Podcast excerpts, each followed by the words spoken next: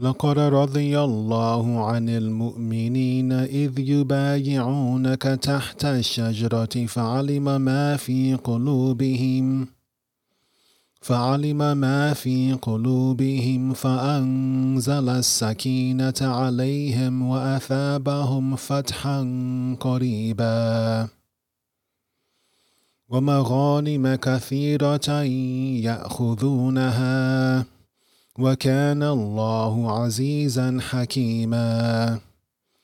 وعدكم الله مغانم كثيرة تأخذونها فعجل لكم هذه وكف أيدي الناس عنكم ولتكون آية ولتكون آية للمؤمنين ويهديكم صراطا مستقيما.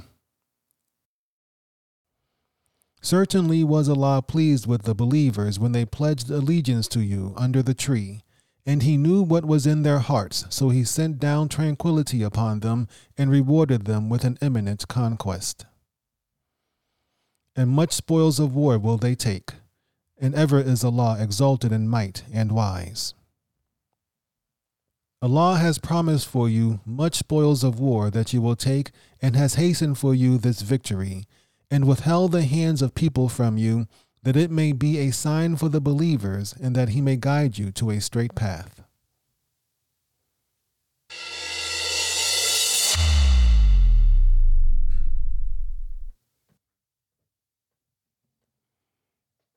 Assalamu alaikum. Welcome back to season six of the Islamic History Podcast. I'm your host, Mutaki Ismail.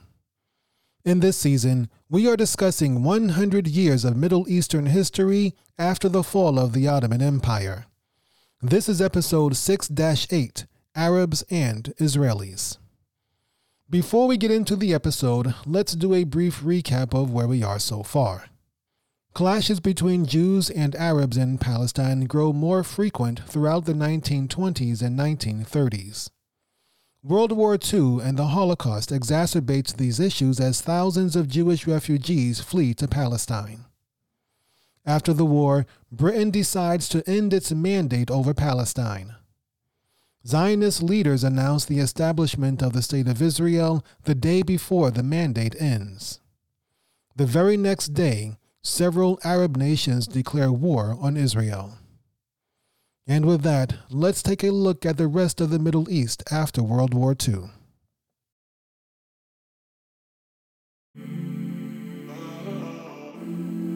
If you'd like to support the Islamic History Podcast and get exclusive content, then become a member of Islamic History Exclusive. We have two membership levels, one free and one paid. At the free level, you get access to Season 0, Season 1, and all bonus episodes.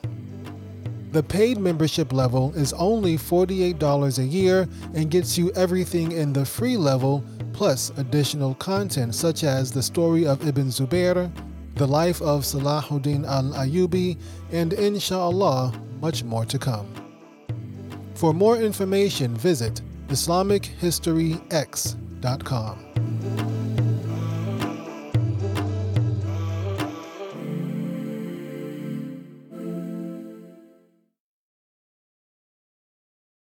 The Middle East after World War II. Before we discuss the Arab Israeli War of 1948, let's catch up on what else was happening in the Middle East. Lebanon. The last time we discussed Lebanon, France had just approved a new constitution in 1926. This new constitution attempted to divide political power proportionately along religious lines. However, in 1932, when Lebanon elected a Muslim president, the French High Commissioner suspended the Lebanese parliament. The following year, France appointed a Christian president. This blatant anti Muslim bias fueled calls by Muslims to reunite with Syria. The French ignored these demands as religious strife in Lebanon continued to fester. Lebanese Christians formed a militia called the Phalanges Libanaises. Their intention was to ensure Lebanon remained separate from Syria. Lebanese Muslims also formed a militia called Najada. In 1941, after Allied forces liberated Lebanon from Vichy control, France declared Lebanon independent. But France did not actually do anything to make this declaration a reality. In an effort to ease religious tensions, a new government framework was introduced in Lebanon.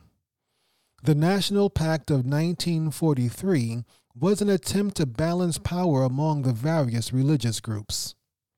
The National Pact declared the president would be a Maronite Christian, the prime minister would be a Sunni Muslim, and the Speaker of Parliament would be a Shiite Muslim. Furthermore, the parliament and cabinet would be divided along a 6 to 5 Christian to Muslim ratio. However, since most of the executive powers were with the office of the president, the National Pact only increased tensions in Lebanon. And the Lebanese never forgot about France's declaration of independence. When France continued to retain control of Lebanon even after the war ended, the country erupted in protest. France brought in thousands of Senegalese troops to quell the unrest, but this only served to inflame tensions. The protests grew larger and angrier and soon turned into riots.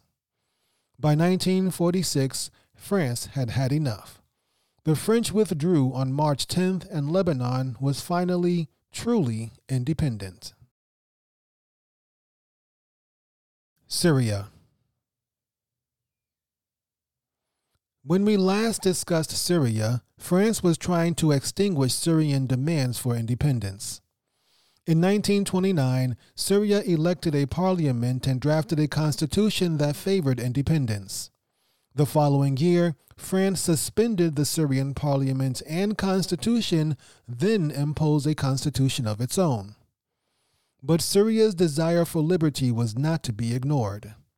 Syrian Arab nationalists formed a new party called the Nationalist Party in 1935, which France promptly outlawed the following year. When the Syrians protested this move, the French backtracked and allowed the Nationalist Party to form a cabinet. In 1936, the Nationalist Party took it a step further and formed an entire government, which France once again suspended three years later. In addition to the Arab nationalists, the Kurds and Circassians of Syria also demanded more liberty. Syrian Kurds revolted in 1937, but the French eventually restored order. The Circassians were an ethnic group originally from the Caucasus. They lobbied France for an autonomous state, claiming they did not want to be ruled by an Arab majority. They also demanded the Golan Heights region of Syria become their new homeland. But France rejected the Circassian demands just like they had rejected the Kurdish demands. France simply did not want to divide Syria up any further than it already was. Throughout much of the 1940s, France was preoccupied with the war. This allowed Syria to run itself independently. Syrian nationalists restored the constitution of 1930 and held elections. They even declared war on Germany in 1945, though Germany surrendered the following month. Once the war was over, France came back to Syria and tried to reassert itself, leading to protests and clashes between Syrian and French troops. Things changed for Syria when the respected politician Shakib Arsalan died. In his younger days, Shakib Arsalan had been a member of the Ottoman government and had continued to support the Ottomans throughout the war. After the war ended and the empire was partitioned, Arsalan stood against the Arab nationalists in Syria, promoting a global Islamic identity instead. But with his death in late 1946, the nationalists were now able to promote their agenda. Syria became fully independent of France in August 1946. The following year, the Ba'ath Party, a socialist nationalist party, was founded in Damascus. For the next 23 years, Syria was ravaged with a series of coups, counter coups, and political upheaval. Jordan. Britain had successfully repelled German invasion during World War II and remained in control of its Middle Eastern possessions. But once the war was over, Great Britain was broke and exhausted and ready to give up its empire. When we last discussed Transjordan, Britain was steering the new nation towards independence with Prince Abdullah ibn Hussein at the lead. By the late 1920s, Transjordan had held its first parliamentary elections and had finalized its borders with Syria and Iraq. On March 22, 1946, Emir Abdullah negotiated a new treaty with the British, ending the mandate and gaining full independence.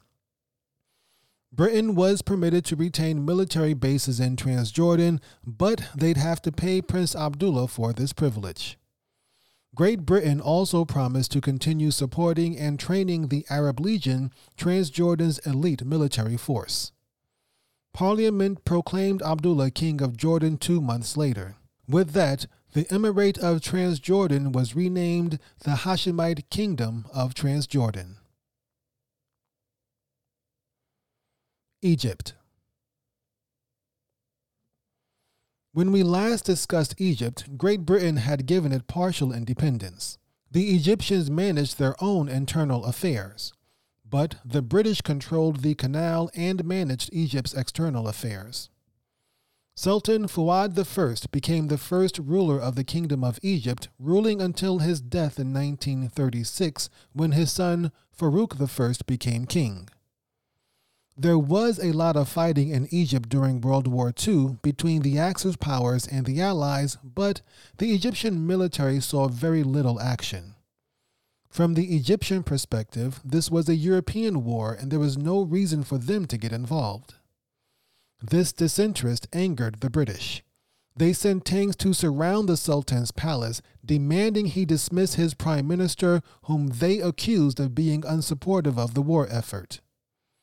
Sultan Farouk eventually buckled under British pressure and fired the prime minister, thereby losing the respect of his military and the Egyptian people.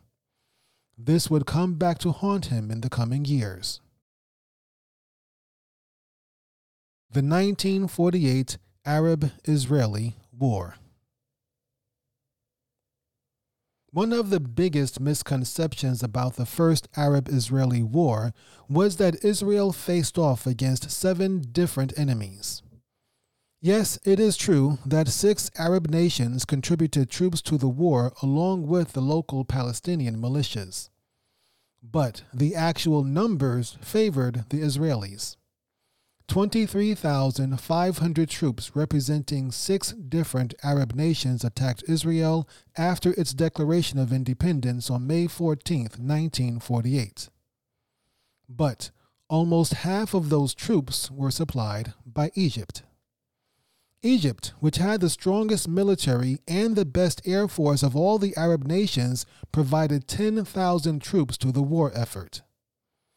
If the other Arab nations had provided as many troops, the outcome may have been different, but that did not happen. Iraq, which also had a large military, only sent 3,000 soldiers and 20 tanks. Transjordan provided 4,500 troops. Transjordan's elite Arab Legion was probably the best trained of all the Arab forces. Lebanon sent 3,000 soldiers, as did Syria. Saudi Arabia also sent a token contingent. Meanwhile, Israel mobilized its entire population of fighting age, giving it an army of over 29,000 troops. Nonetheless, it cannot be overlooked that initially the Israelis were at a disadvantage when it came to weapons and supplies since the Arabs had more tanks, artillery, and warplanes. The Egyptian Front Egypt attacked southern Israel from eastern Sinai, hoping to solidify the southern approaches along various critical points. The first place Egypt attacked was the Jewish kibbutz of Kfar Darom, about 10 miles south of Gaza.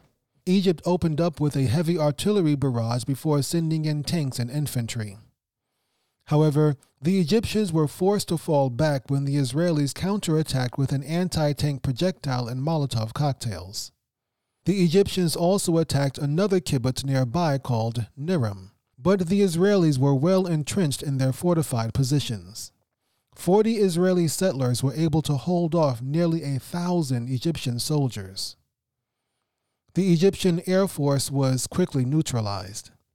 While attacking Israeli airfields near Tel Aviv, the Egyptians accidentally bombed British airfields near Haifa. The British RAF fighters took to the sky and destroyed several Egyptian planes. At the same time, the Israelis had fairly decent air defenses. Between the Israeli defenses and the British Royal Air Force, most of the Egyptian Air Force was destroyed by the end of May. The Egyptians fared better in North Gaza, where they attacked another kibbutz called Yad Mordechai. They forced the Israelis to fall back and capture the settlements, but at a heavy cost. The Egyptians continued to chase the retreating Israelis north along the Palestinian coast. Both sides dug in at Ashdod, a city about 20 miles south of Tel Aviv. On May 29th, Israel attacked the Egyptians at Ashdod using warplanes they'd recently purchased from Czechoslovakia.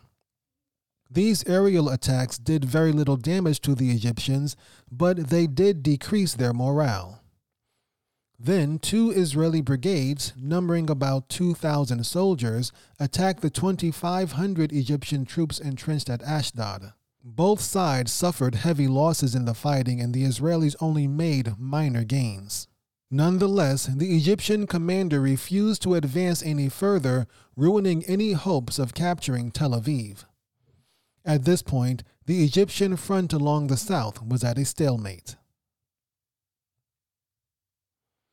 The Jordanian Front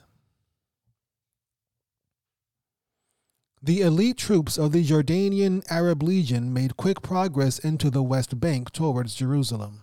The 1st Jordanian Brigade headed north towards Nablus, while the 3rd Brigade went towards Jericho before continuing west to Ramallah. A few days later, the 3rd Brigade attacked the Israeli fort at Latrun, about nine miles southeast of Ramla. Latrun was a strategic point as it commanded a road leading straight into Jerusalem. Even before the war, Latrun had changed hands several times between Israeli and Palestinian militias. But the Arab Legion was not a Palestinian militia. They quickly captured Latrun, cutting Jerusalem off from supplies and reinforcements. Elsewhere, however, the Jordanians were having a more difficult time. Jordanians and Israelis engaged in intense fighting both north and south of Jerusalem. The Israelis eventually repelled the Jordanian forces in the north. Meanwhile, on May 21st, combined Egyptian and Arab Legion forces attacked Ramat Rachel kibbutz about two miles south of the Dome of the Rock. The settlement went back and forth between the Arabs and Israelis over the next several days. However, by May 25th, it was finally held by the Israelis. The Jordanians were doing much better within the city of Jerusalem. The Jewish section of the old city surrendered to the Jordanians on May 28th. To protect the Jewish civilians, the Arab Legion escorted them to the safety of the Israeli held portion of West Jerusalem. The Israelis continued to attack the Jordanians holding the fort at Latrun in an effort to open the road to Jerusalem. The Israelis attacked on May 25th, May 30th, and June 9th, but were repulsed every time. Frustrated, the Israelis found another way to get supplies and troops to Jerusalem. They simply cut a makeshift road through the Palestinian wilderness, bypassing Latrun altogether. The Galilee Front. Iraqi, Syrian, and Lebanese forces attacked from different points in the north. The Iraqi troops fought their way through the Jordanian Valley before setting up camp in the Samaria region between Nablus and Jenin. From there, the Iraqis attacked the coastal city of Netanya but were beaten back by the Israeli defenders. Nonetheless, the Israeli military commander saw the potential danger in this situation. If the Iraqis attacked again and were successful, they could cut off northern Palestine, thereby isolating Israeli forces in the north. To prevent this, the Israelis launched a counterattack against the Iraqis called the Battle of Jenin. After three days of brutal fighting, the Iraqis repelled the Israelis, but both sides suffered heavy losses. These losses prevented the Iraqis from pursuing the Israelis and allowed the Israelis to regroup. A Syrian brigade armed with artillery and tanks crossed into Palestine on May 15th, intending to attack several kibbutz near the Sea of Galilee.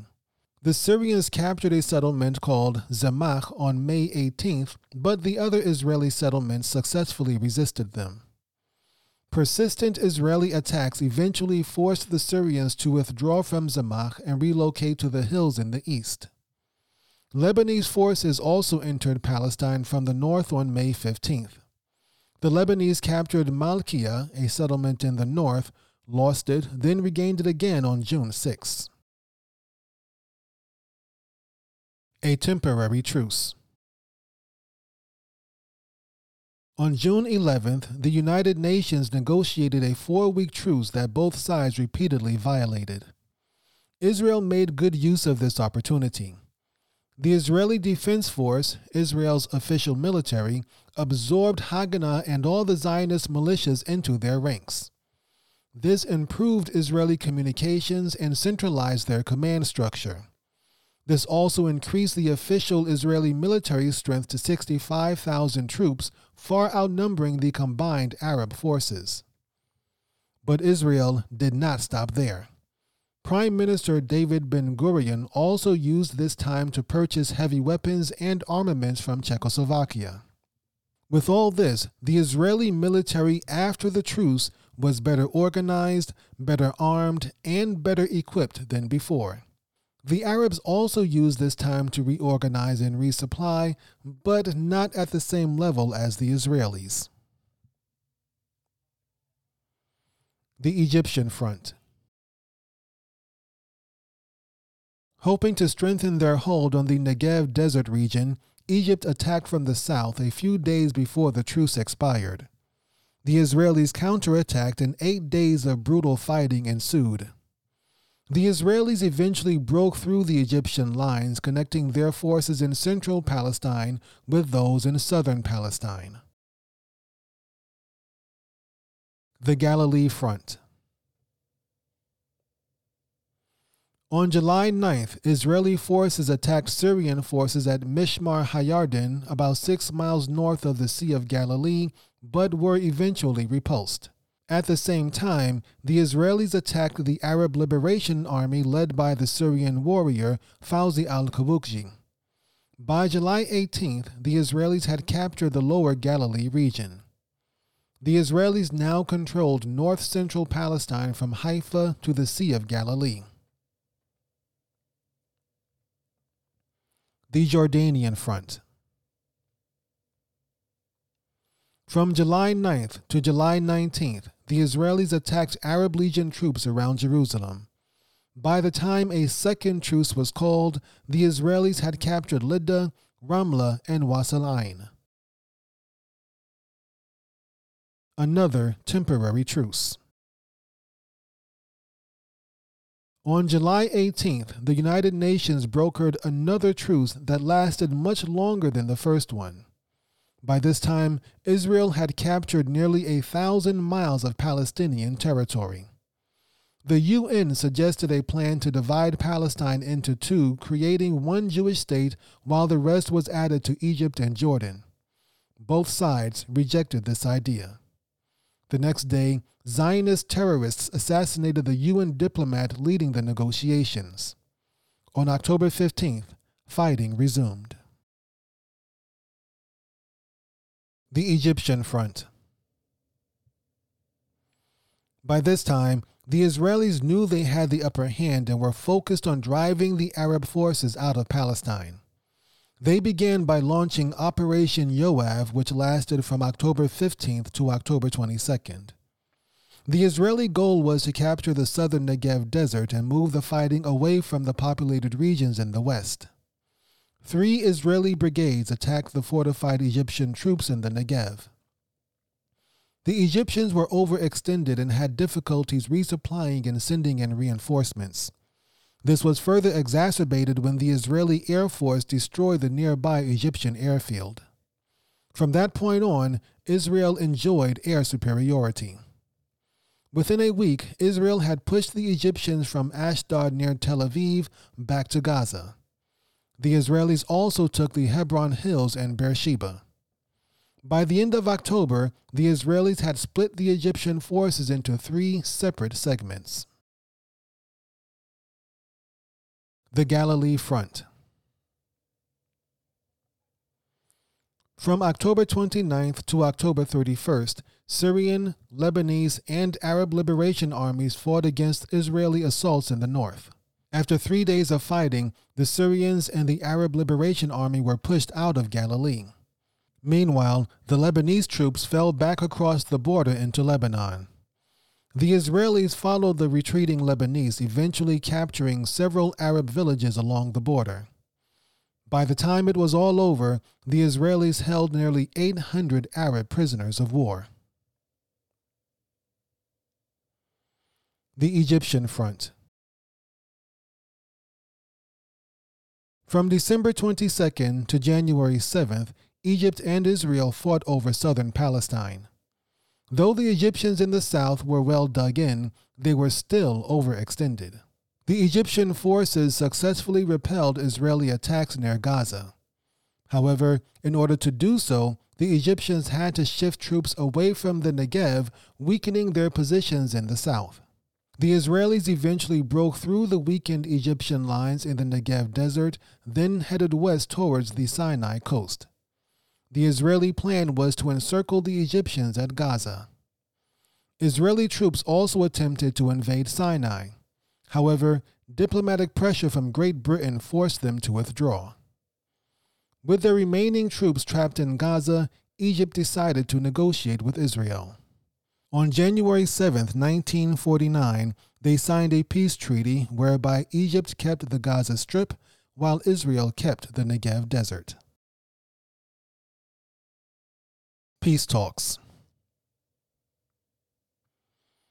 With Egypt having reached a settlement, the other Arab nations were ready to do the same. Lebanon began negotiating on March 3, 1949, with Israel ultimately agreeing to withdraw from Lebanese territory. Transjordan also entered negotiations, finally coming to an agreement on April 3, 1949. Transjordan kept the West Bank and East Jerusalem. The Jordanian controlled territory was separated from Israeli territory by a border called the Green Line. Syria never actually agreed to peace, merely signing an armistice to end hostilities. How the Arabs Lost Even though the Arab forces communicated and worked together at times, they did not operate under a single command structure.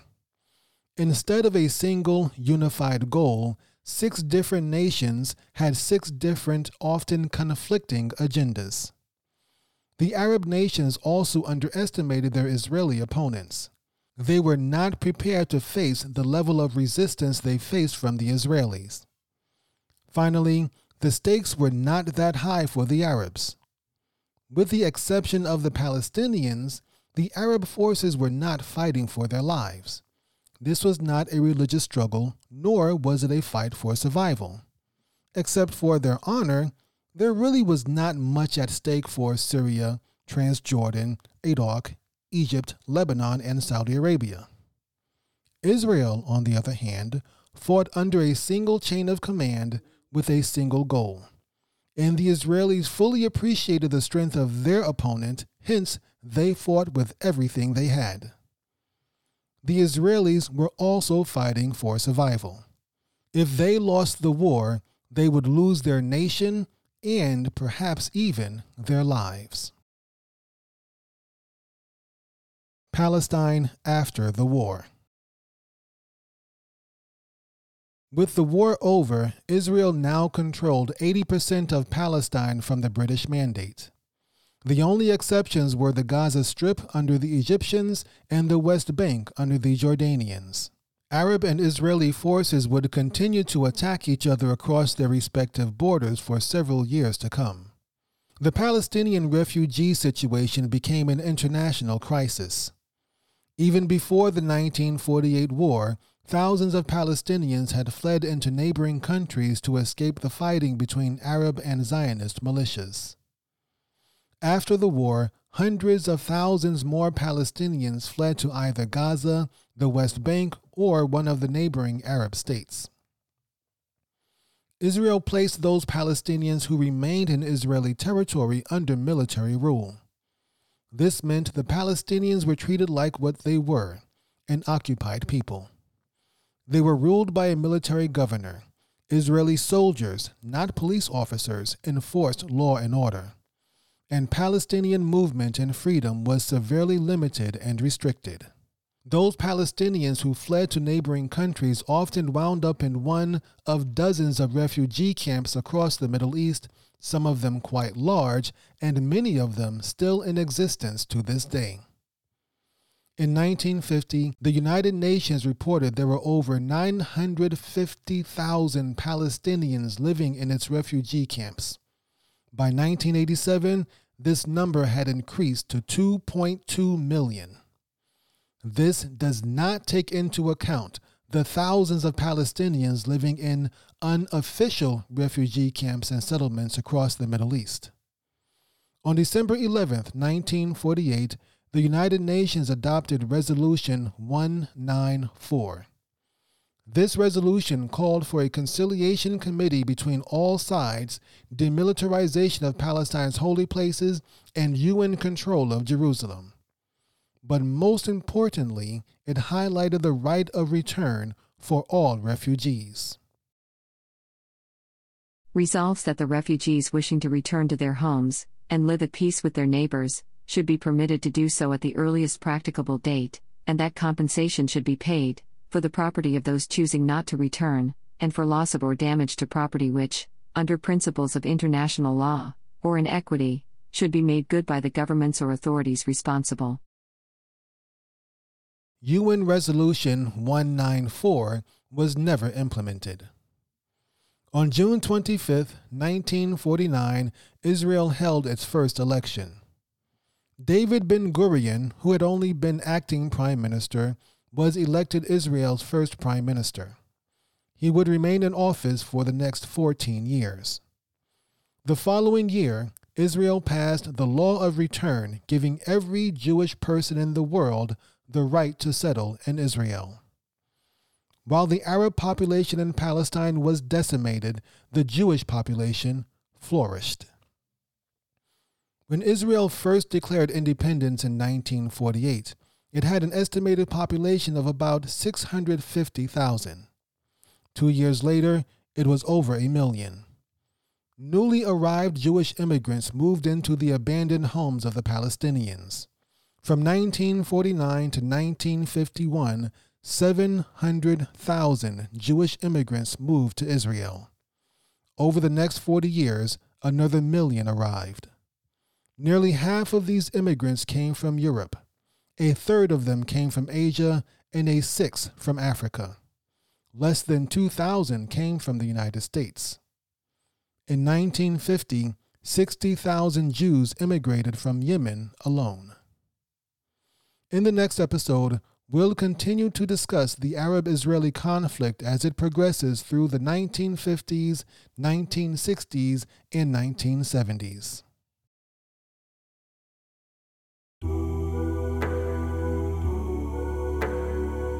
You've been listening to the Islamic History Podcast, and we hope you've enjoyed the show. Subscribe to us on Apple Podcasts, Stitcher, Spotify, Podbean, Google, or wherever you listen to podcasts. Visit IslamicHistoryPodcast.com slash Middle East to find other episodes in this series.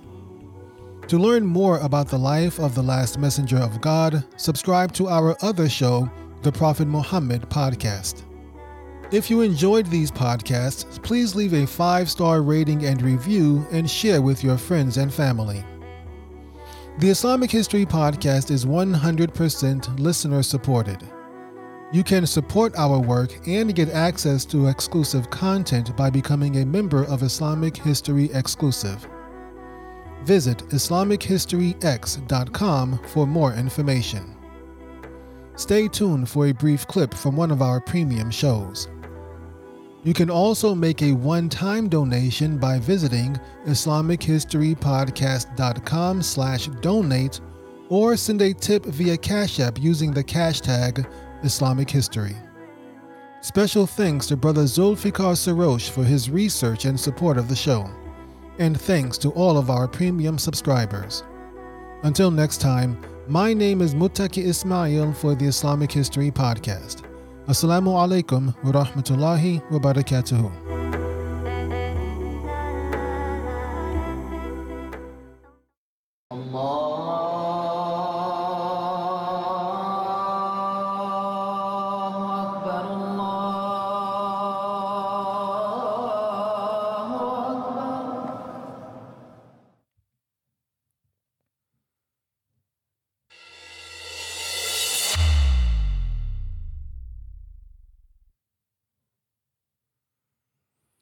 Assalamu alaikum. Welcome back to Islamic History Exclusive.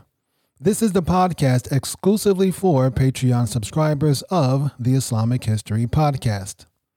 In this series, we are going over the life of Salahuddin al Ayyubi, known to the West as Saladin.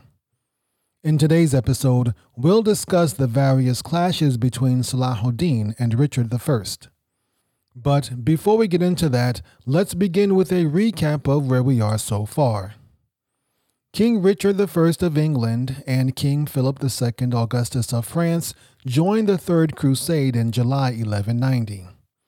Philip and Richard arrive in Palestine in 1191, where the Crusaders are besieging Acre. The two kings take charge of the siege, and Acre falls in July 1191. Richard kills the Muslim garrison of Acre when negotiations with Salahuddin fall through.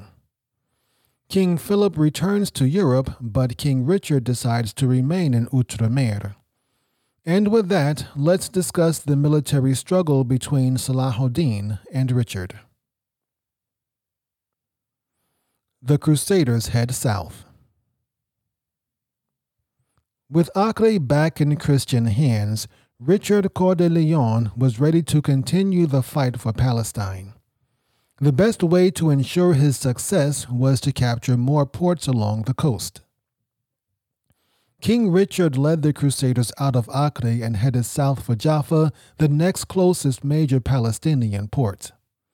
But there were a few things to consider on this journey. An army is most vulnerable while on the move.